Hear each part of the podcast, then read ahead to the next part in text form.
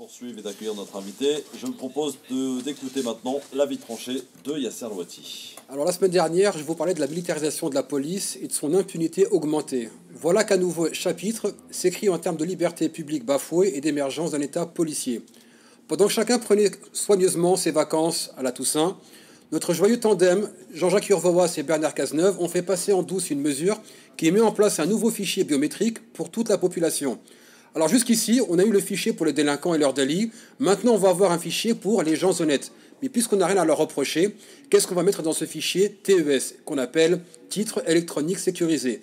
Alors ça commence par l'état civil, la couleur des yeux, la taille, l'adresse, la filiation des parents, l'image numérisée du visage, empreinte digitale, signature numérisée, adresse mail, numéro de téléphone, tarif du timbre payé et même le code de connexion Internet lorsqu'on fait la demande de la CNI ou du passeport en ligne.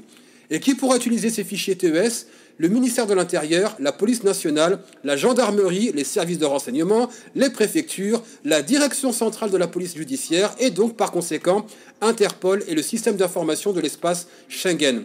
Quand on combine ce fichier TES avec la loi sur la surveillance passée en juillet 2015 pour enregistrer toutes nos conversations téléphoniques ou en ligne, les sites que nous visitons, les livres que nous achetons, nos messages sur les réseaux sociaux, les films que nous regardons, les personnes que nous contactons et à quelle fréquence, l'installation de micros dans n'importe quel domicile sans passer par le juge, on ne peut plus dire que nous vivons dans un état de droit et de liberté, mais sous l'autorité d'un État qui ne rend de compte à personne. Pour info, la seule fois où en France on a établi un fichier général de la population, c'était sous Vichy en 1940. Vous me direz, avec le projet de déchéance de nationalité avorté, voilà donc une deuxième mesure sous un gouvernement de gauche directement inspiré de la France de Vichy.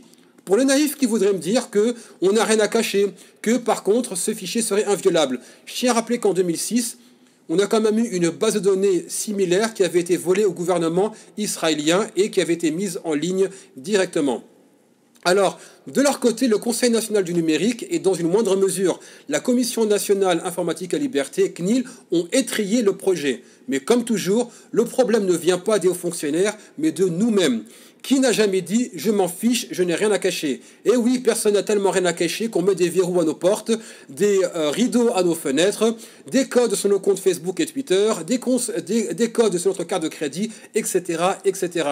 Est-ce qu'on a, la même, est qu'on a le même comportement notre intimité ou en public C'est une question qui mérite d'être posée. On sait bien que lorsqu'on se sent observé, notre comportement change. Et une fois qu'on a euh, carrément intériorisé la, surveillance de masse et le fait de se savoir constamment observé avec ses moindres faits et gestes épiés, il y a vraiment de quoi s'inquiéter. Alors quand on combine loi de surveillance, fichage de la population, surarmement de la police et opacité de l'État, avec en plus la répression sous l'état d'urgence, je me pose une question, mais au fait, si l'État nous surveille, qui surveille l'État? Hmm. Hmm.